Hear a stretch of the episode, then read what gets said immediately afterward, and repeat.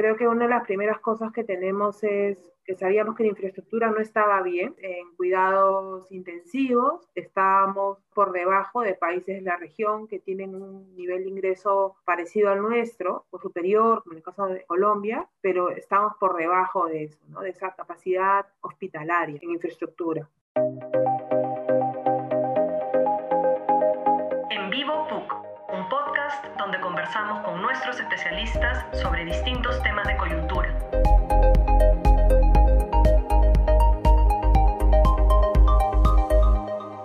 Hola, bienvenidos a En Vivo PUC, un espacio de información y diálogo. Los saluda Gabriel Aller. El día de hoy conversaremos con Camila Yanela, doctora en psicología por la Universidad de Bergen, Noruega.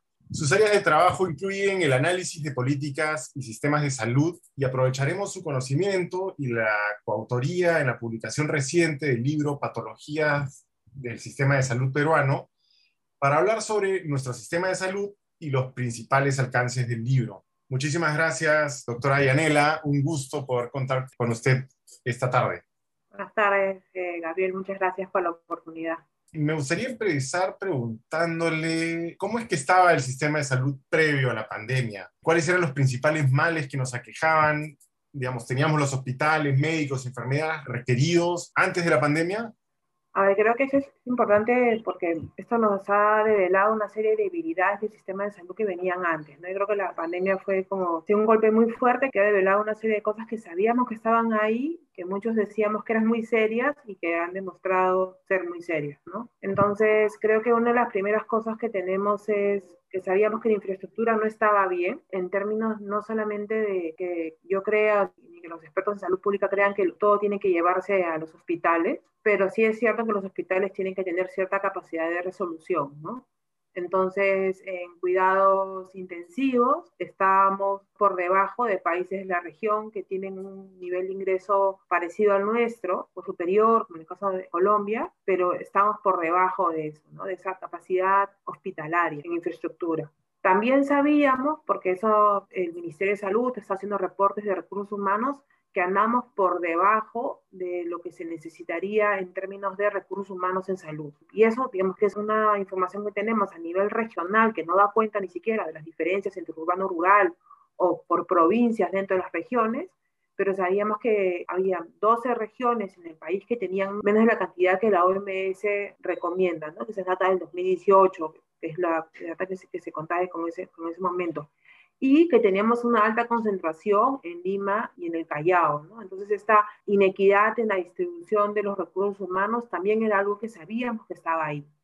Pero además sabíamos que estas limitaciones en infraestructura y limitaciones en recursos humanos, que va más allá de médicos, que es también enfermeras, enfermeras calificadas, obstetras, obstetras calificados en los, en los establecimientos de salud, tanto en los de alto nivel de complejidad como los de las postas de salud y centros de salud, es que muchos de los servicios que se tenían que brindar no se estaban brindando. Entonces hubo un informe de la Contraloría que se hizo en el 2018 que daba cuenta que la capacidad de dar de los laboratorios de funcionar no estaba, las farmacias estaban desabastecidas, que faltaban en el servicio de emergencia, faltaban equipos, que las cosas no estaban funcionando. Entonces, además de, digamos, que teníamos poco, sabemos que ese poco no estaba funcionando al 100%, ni siquiera en las grandes ciudades como Lima, ¿no?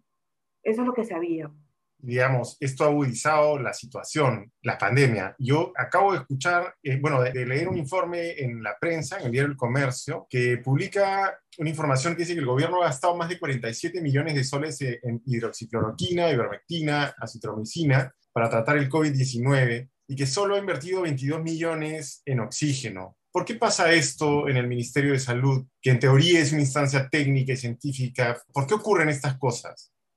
A ver, yo creo que cuando hablamos de los medicamentos para tratar el COVID hay, que hacer diferencias de cuándo se compró, ¿no? Yo creo que no era lo mismo comprar ivermectina o, cloroquina en marzo o en abril que comprarlo en octubre. Entonces fue una enfermedad nueva que se quería dar una respuesta, había, por eh, pruebas in vitro, quiere decir que no con gente, sino en laboratorio, parecía que estos medicamentos podrían servir, pero y la verdad que lo que, ha sido impresionante con la, con la pandemia es la, cantidad de información que se ha generado y que se ha intercambiado.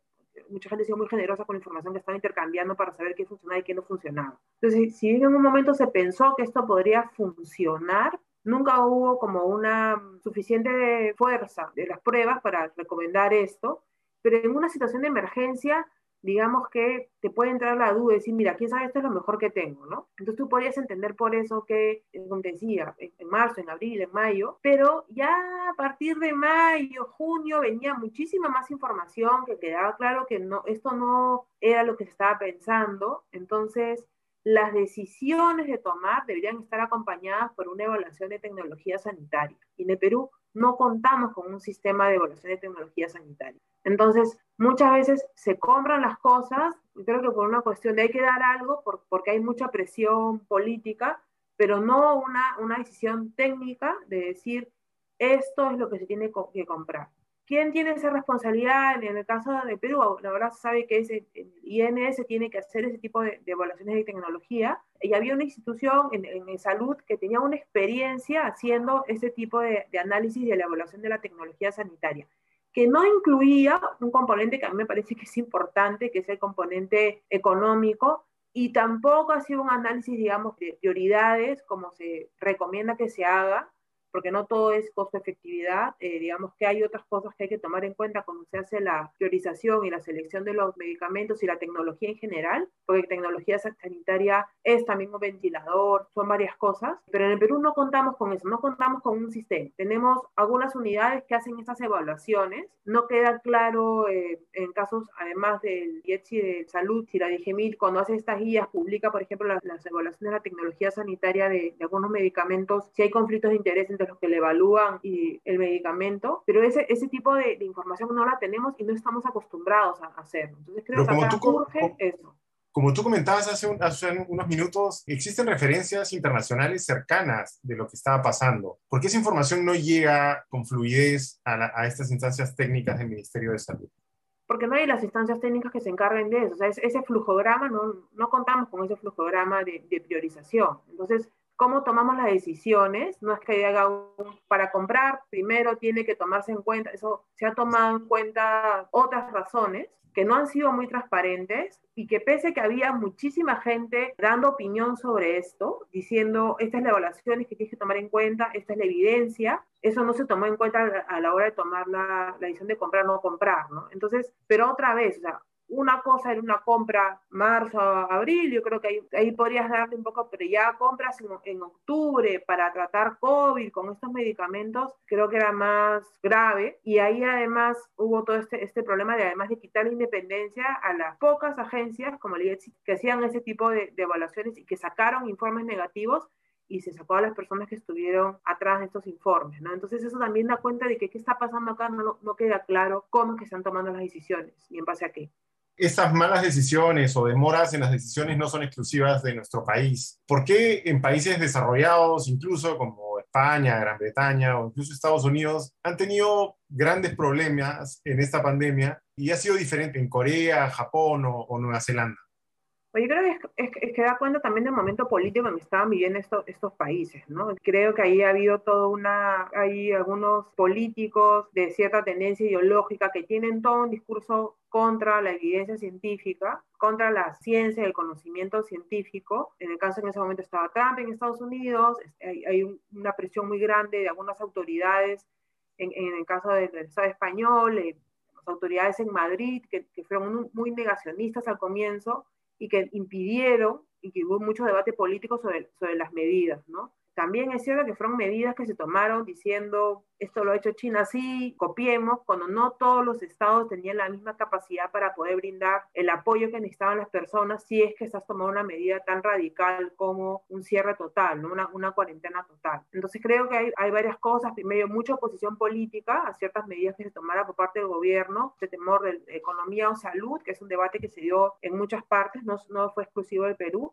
y también en la capacidad del sistema público de, de, salud, ¿no? Entonces tienes, en Corea se apostó además por seguir a los casos desde muy temprano, cuando era posible, cuando no tenías una tasa de infección muy alta, eso te permitió saber mucho de, de los casos y cómo están viviendo la, moviendo la epidemia, y también ser muy radicales en la, toma de decisiones de cómo se hacía la cuarentena. Entonces también tiene que ver con las posibilidades políticas que tienes de, de hacer eso, ¿no?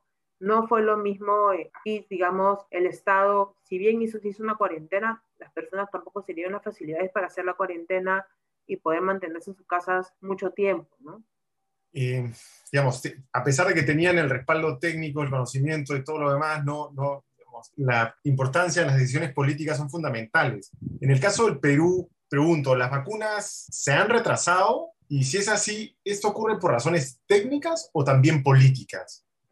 A ver, yo creo que, que en caso de las vacunas hay que entender esto en el mercado internacional de las vacunas, ¿no? Entonces, otra vez, no es que tengamos un brote de una enfermedad que se conocía para la cual había una vacuna en el mercado. Es una enfermedad nueva que se ha avanzado muy rápido en el desarrollo de una vacuna y se ha hecho, se ha desarrollado muy rápido y bien, porque digamos que la capacidad de poder hacer un ensayo por la cantidad de gente que podía estar en, en riesgo de contraer la, la, enfermedad te permitía hacer estas pruebas poblacionales muy rápido, pero en mayo del año pasado no había vacuna. Entonces, digamos que los laboratorios te pedían que tú apostaras por ellos sin que ellos te pudieran decir claramente cuándo iban a tener la vacuna. Y eso juntado con que Perú, la capacidad que tuviera de negociación para poder comprar, también tiene que dar cuenta con nosotros hemos invertido, no hemos invertido en el desarrollo de esta tecnología. Entonces, una cosa es la Unión Europea diciéndole a Pfizer, mira, yo no te habré dado a ti directamente, pero a tus socios sí. Entonces, yo necesito que vacunen a mi gente primero. Y otra cosa es Perú con la capacidad para poder negociar eso, ¿no? Entonces creo que eso es, eso es importante. Hay mecanismos como el COVAX que han tratado de mejorar el acceso a las vacunas a nivel mundial, pero primero que sí que es un mercado limitado, no todo mundo tiene, no hay muchas vacunas y no todo el mundo tiene la misma capacidad de negociación. Luego está el tema de qué vacunas compro, y otra vez ahí están estas cláusulas secretas de los laboratorios que están pidiendo cosas, exigiendo cosas que algunos gobiernos no pueden aceptar. Entonces, no es lo mismo, al parecer, porque no sabemos nada, lo que se le pide en Europa a lo que se pide en América Latina. Lo que sabemos por algunas filtraciones que se han hecho es que te piden cosas que son como no solamente que tú puedes decir, bueno, esta vacuna, el Estado asume la responsabilidad de que si hay cualquier evento adverso. Yo creo que eso, todos los estados están de acuerdo que pueden asumir eso, pero eso implica hacer un cambio de la legislación. Eh, en el Perú, además, hay que tomar en cuenta que hubo un momento ahí de crisis política seria, en noviembre del año pasado, que esos esas negociaciones y cambios legislativos se demoraron. Pero además, al parecer, algunos laboratorios han pedido cuestiones como que si hay algún error en la manufactura de la vacuna, el que asume la responsabilidad es el país y no el laboratorio. Y eso ya es, digamos, ya es, son cláusulas un poco abusivas, ¿no? Entonces, algunos países han, dicho, eso no lo, no lo puedo aceptar. Entonces, eso hay que, hay que entender de cómo se dan estas negociaciones, no son fáciles. Y Perú lo que ha hecho es, esto es como una lotería, los países van apostando, es tratar de apostar a la mayor cantidad de, jugadores, apostando a, un poco a, a, Sinopharm, un poco a Pfizer. Nosotros no hemos apostado por, por la otra vacuna china, Sinovac, eh, pero digamos que en los ensayos al parecer Sinopharm es, es más fuerte, entonces creo que ahí nos, está yendo bien, pero Chile está vacunando con Sinovac y parece que, que les va bien. Eh, entonces, en un momento se decidió, bueno, vamos a esperar a ver qué pasa con la, con la vacuna rusa, ahora que hay más información sobre la Sputnik, ha sido más transparente, porque al principio era no era tan transparente, pero se podría ir por eso, pero yo, no, o sea, yo no quiero que, que se crea que no se ha hecho, creo que se han hecho muchos esfuerzos pero hay que entender que en este contexto es muy complicado acceder al mercado de las vacunas y Perú ha logrado comprometer un número importante. El tema es que hay poca transparencia de saber cuándo llegarían y cómo se van a distribuir. Eso todavía no, no queda claro, ¿no? Y lo que da cuenta es que tenemos un sistema de salud muy segmentado y que preocupa que en este país no se está haciendo una campaña de vacunación universal. Se está haciendo por si tienes salud o no tienes salud. Y eso es, es brutal. Yo, yo creo que es, que es muy malo de, lo que está dando cuenta en tu sistema de salud, esta segmentación en la vacunación ahora, por ejemplo, de adultos mayores. De acuerdo. Y ahí yo tenía reservada una pregunta para el final, pero creo que encaja con lo que acabas de comentar. Aprovechando que eres psicóloga, me gustaría preguntarte cómo es que afecta emocionalmente la desinformación en una situación de crisis y pandemia como la que estamos viviendo. Me refiero a las dudas que se han sembrado en relación a, la efectividad de las vacunas compradas por el gobierno. Creo que esta es una situación que que ha expuesto a las, personas bajo mucha, mucha presión, ¿no? Entonces, vivir, primero hay, hay, un sector de la población que, tiene, ha tenido que vivir un año con miedo y hay un sector de la población que no tiene el lujo de poder vivir un año con miedo. Con miedo. Sea, que ha estado simplemente decir, mira, si me tengo que exponer, no lo puedo ni pensar, ¿no? Entonces, creo que en, en, esta, en esta situación sacar noticias que puedan crear falsas expectativas sobre cuestiones que te están dando una seguridad de no contagiarte, por ejemplo, con el caso de la ivermectina, que se ha presentado como si fuera una vacuna, gente súper irresponsable que ha ido al Congreso a decir que tiene la, funciona como una vacuna, eso en el Congreso, o sea, eso no tiene ningún sentido, hace mucho daño, porque digamos, todo el mundo quiere algo seguro que te permita ir, seguir para adelante, ¿no? Eso hace muchísimo daño. Y lo otro es toda esta campaña es en un país en el que ya tenemos desconfianza hacia, las instituciones, hacia el Estado, hacia el gobierno, sembrar aún más desconfianza, como diciendo, mire, este Estado maligno lo que quiere es hacer un negociado para que, y, no le importa que tú te enfermes, cuando hay estas soluciones mágicas, es, es bastante perverso, porque lo que creamos es desconfianza en las personas, que ya no confíen en, en un medicamento, ya hay desconfianza de ciertos sectores de la población que, no vacunan y es contribuir a esto, es eh, bombardear la salud pública, pero además exponer a las personas a que tomen riesgos para los cuales no están protegidos bajo una falsa premisa que están protegidos porque yo les estoy diciendo eso. Entonces es muy serio esto. De acuerdo. Escuchaba al actual ministro de Salud decir que antes de la pandemia los hospitales públicos en el Perú tenían solo nueve plantas de oxígeno y ahora tendrán 144 plantas de oxígeno. Esta crisis espantosa que estamos viviendo, si acaso se puede sacar algún lado, algún saldo positivo eh, de ella, ¿se ayudará a fortalecer el sistema de salud público peruano? ¿Tienes alguna esperanza en que eso ocurra? Yo tenía esperanzas hasta el año pasado pero este año con lo que ha pasado con la vacuna y este discurso de lo privado, a mí la verdad me ha quitado bastante, bastante esperanza de, en que se pueda fortalecer el sistema de salud. Yo creo que el oxígeno es una cuestión clara, que nosotros además lo, no tocamos el tema, lo mencionamos el tema del oxígeno en el, en el libro en algún momento, pero lo que nosotros decíamos, es, y creo que da cuenta de esta vulnerabilidad del sistema de salud a ciertos intereses privados que al final lo que hacen es atentar contra este bien común, contra, contra la salud, contra la salud de, los ciudadanos y los ciudadanos de este, de este país. Entonces, en el caso del oxígeno, yo creo que decir, bueno, no habían plantas funcionando, lo que hemos sabido es que había muchas plantas que no estaban funcionando. Entonces, tú tenías al comienzo de la, de la pandemia en Chiclayo, en Loreto te decíamos, la planta se ha malogrado. ¿Por qué no se les dio mantenimiento a esas plantas? Porque es tan normal que, por ejemplo, la católica, nosotros recibimos como universidad una serie de ventiladores, de unidades de, cuidados intensivos, que en ingeniería se les dio mantenimiento y se les puso en uso y que eran de salud. Entonces, ¿qué está pasando? Que no, que las cosas están malogradas en los hospitales y no se arreglan. ¿Cuál es la, lo que explica eso? Entonces, puede ser que haya una serie de barreras burocráticas que no te permiten hacer el gasto para mejorar eso, pero también sabemos que hay mucha compra de servicios a externos que sin una regulación muy clara de precios ha permitido esta serie de, negocios. y en el Perú los hospitales se han estado abasteciendo de oxígeno medicinal en balones cuando deberían de tener una... Eso no se hace. Tú, tienes un balón de oxígeno para cuando tienes que llegar oxígeno lejos, no para las, los hospitales. Entonces, hemos eh, permitido que algunas empresas se beneficien mucho de eso y habría que cuestionar eso, ¿no? ¿Cómo hemos dejado tanto tiempo que hayan unos poquitos que se hayan estado beneficiando de eso tanto tiempo no sabemos si lo que se ha estado pagando ha estado bien, simplemente hemos estado pagando eso porque es lo que hay, sin cuestionarlo, y no permite a los establecimientos de salud dar una respuesta adecuada. Y eso nos, nos ha costado miles de vidas.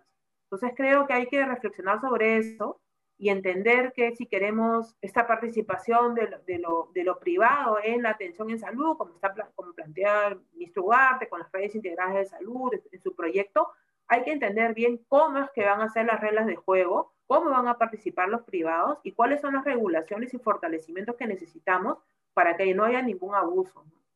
Justo esa era mi siguiente pregunta. Eh, y sobre el ejemplo, de, sobre el tema del oxígeno, los ingenieros que han trabajado en la universidad el tema de las plantas de oxígeno comentaban que, digamos, hacer que los hospitales usen balones de oxígeno es como tener una instalación de agua en tu casa y bañarte con un, con un tarrito de agua, ¿no? O sea, es, es ridículo usar un balón de oxígeno, transportarlo, todos los gastos que están en, el medio de, ello para no promover digamos, la instalación de plantas en, los hospitales, ¿no? Entiendo que salud gasta más o menos 200 millones de soles al año en balones de oxígeno, ¿no? En, en llenar oxígeno.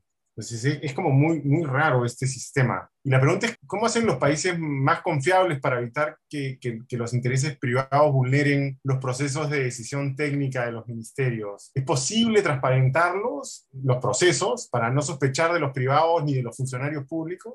Una, una cuestión es que hay que transparentar, pero yo creo que esta, estos mecanismos de evaluación de tecnología sanitaria son esenciales, porque estos, estos son procesos que tienen que ser transparentes, porque la influencia se puede, puede ocurrir a diferentes niveles, ¿no? Desde este equipo que yo te presento que te digo que es mejor y tú me lo compras y yo te digo, bueno, ¿por qué compras eso si es que hay este que cuesta la tercera parte? Entonces tiene que haber como un... Y eso no es, o sea, creo que sí es importante, porque a veces eso se, se deja como una cuestión administrativa de alguien que hace las bases y es más complejo que eso. Entonces no es, no es una cuestión administrativa, deberían haber ingenieros, gente que estuviera más metida en el, en el Ministerio de Salud analizando esta, esta, esta, tecnología. En el caso de, de, equipos y en el caso de medicamentos, lo mismo, o sea, tener unidades que puedan hacer ese tipo de, de evaluaciones.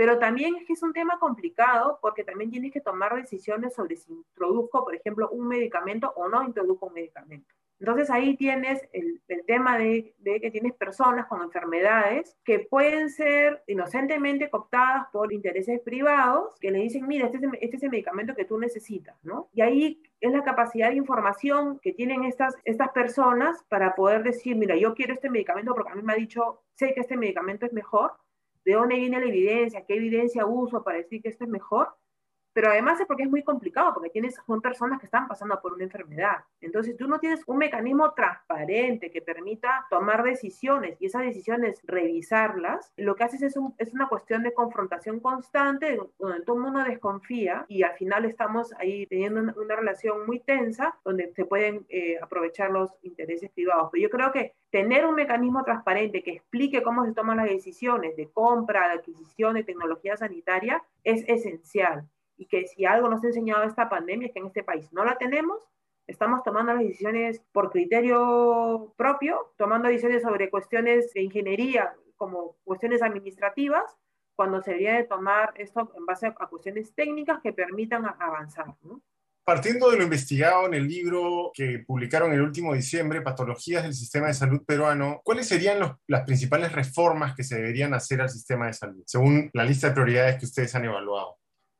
Lo que hace el libro es un primer capítulo que lo que da cuenta es de, que la, la, salud es un, es un mercado en el Perú eh, interesante para varios grupos económicos que han crecido en su participación y lo que dice es, entonces habría que evaluar eh, cuál ha sido el impacto en la salud pública para los grupos de este crecimiento, ¿no? Entonces habría que pensar en equidad de salud. Entonces yo creo que una, una primera tarea es entender a quién beneficia la participación privada, cómo se distribuye y cómo de verdad podría ser esta participación privada en, en, el sistema de salud y cuáles son los riesgos de, de cooptación, porque yo creo que eso es algo que lo, que lo hace claramente el, el, capítulo de Durán. Luego está el capítulo de, del mundo Beteta, que ellos, ellos lo que parten es de lo que está pasando en el CIS, ¿no? Entonces en el CIS ya hay un mecanismo en que ellos compran servicios, ¿no? Y ahí hay una serie de debilidades en esos procesos que habría que analizar para fortalecer esta, este tipo de, de, de, procesos. Entonces nosotros, bueno, hicimos un montón de entrevistas a, a personas que, que, están en la toma de decisiones, pero que también evalúan este tipo de compras y, y te dicen cosas como, bueno, tú no puedes dejar,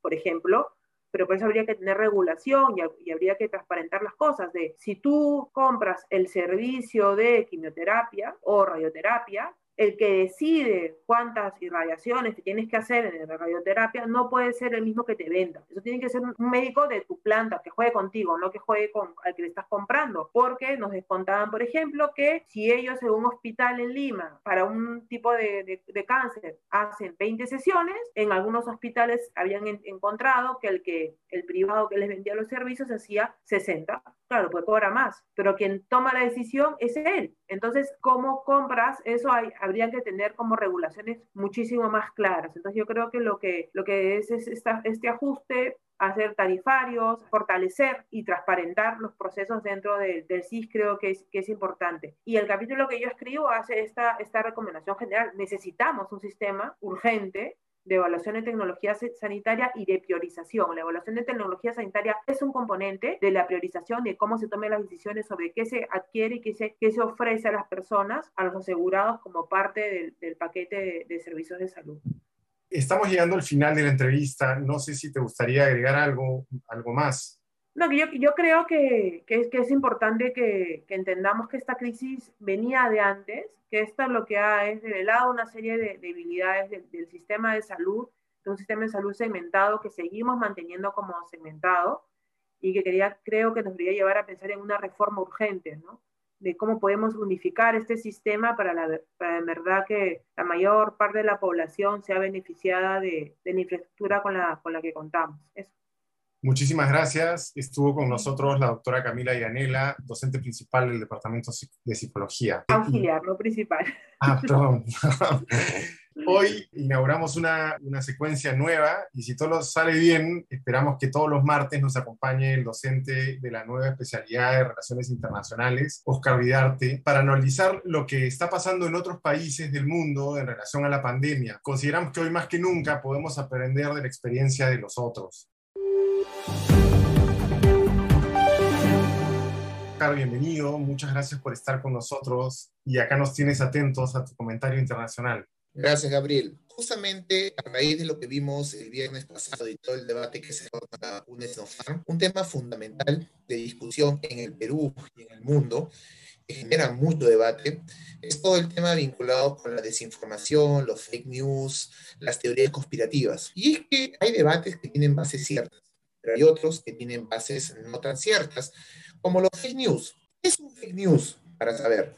Pues un fake news es una noticia falsa que genera un peligroso círculo de desinformación que se aprovecha de las redes. Por ejemplo, en torno a las vacunas, hemos encontrado fake news bastante interesantes. En Chile, hace un par de semanas, se encontraron fake news sobre la vacuna Pfizer. Se decía que la vacuna Pfizer provocaba parálisis facial, meningitis, accidentes cerebrovasculares, artritis y hasta la muerte. Fue, generó un mini debate en redes en Chile. Claramente fake news. En el Reino Unido también se ha hablado de la vacuna Pfizer y se dijo que la vacuna Pfizer fue la causante de la mutación del virus fue la que generó justamente la mutación. Y la verdad se ha demostrado con fechas que la mutación se dio tiempo antes de la implementación de la vacuna, ¿no? Es más, por redes, por Twitter, por TikTok. Hemos visto, por ejemplo, cómo en Brasil se discutía acerca de inyectables que no tenían, pues, la jeringa, la aguja, y que todo era parte de una conspiración, que era mentira, que no estaban vacunando a, a las personas mayores porque no tenían vacuna los inyectables. Y lo que nadie se puso a pensar en que la OMS está promoviendo hace mucho tiempo, sobre todo para prevenir enfermedades como el VIH, pues jeringas retráctiles, que justamente lo que genera es que la aguja se esconda, desaparezca después de haberse inyectada para que esa jeringa no sea reutilizada. Otro claro ejemplo de fake news. Ahora, no solamente los fake news se generan pues desde el desconocimiento, sino también se generan algunas veces desde los mismos gobiernos. En Europa, hace pocos días, semanas, la vacuna AstraZeneca generó pues un terremoto, porque gobiernos como el de Francia, el de Alemania y el de Italia salieron a decir que esa vacuna no se le debería aplicar a los mayores de 65 años. Incluso el presidente francés Macron llegó a decir es casi ineficaz la vacuna sobre mayores de 65 años. ¿okay? Luego se retractó, porque rápidamente las autoridades británicas salieron a decir, no, es mentira, acá está funcionando, miren las cifras.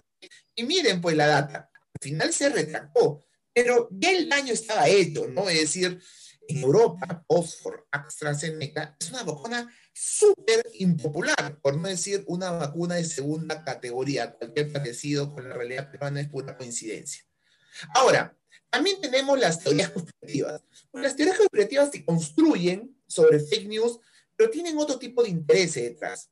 Y yo creo que es necesario decir cuáles son las cinco grandes características de una teoría conspirativa e ir articulando eso, cómo se ha ido construyendo en el tema de las vacunas.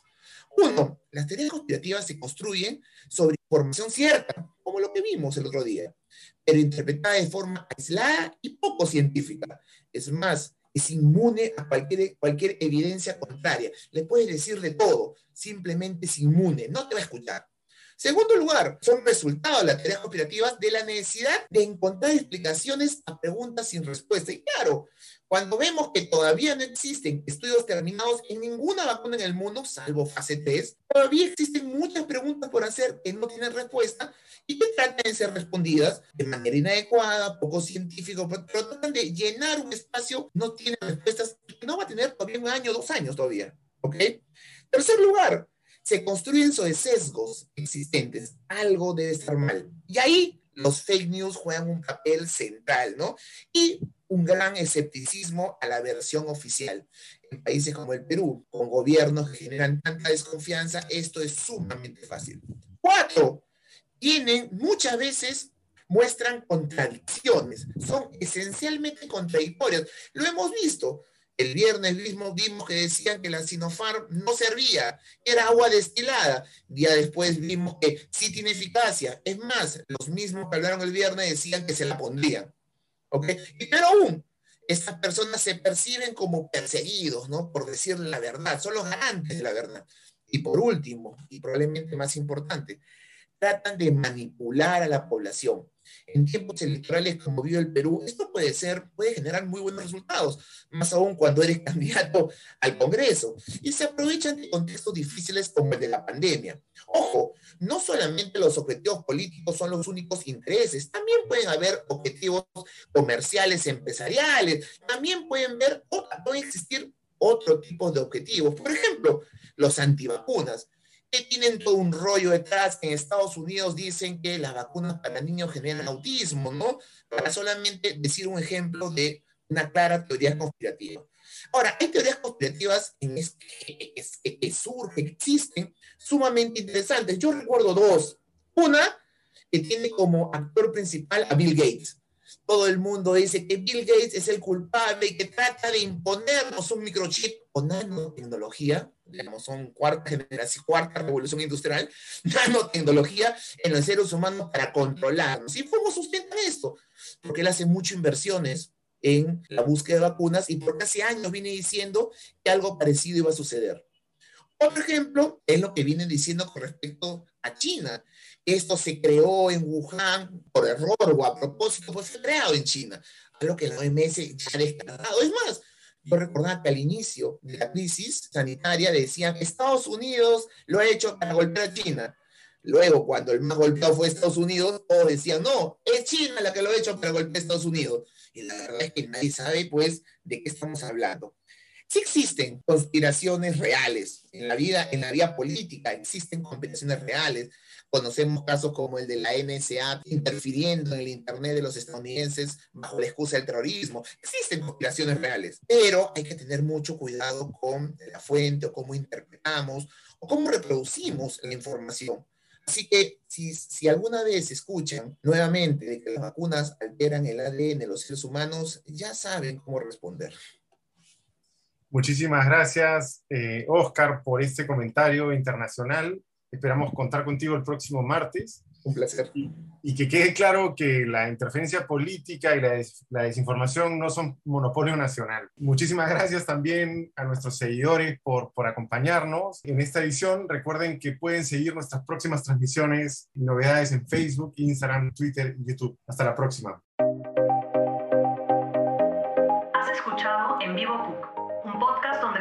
Con distintos especialistas de nuestra universidad sobre temas de coyuntura.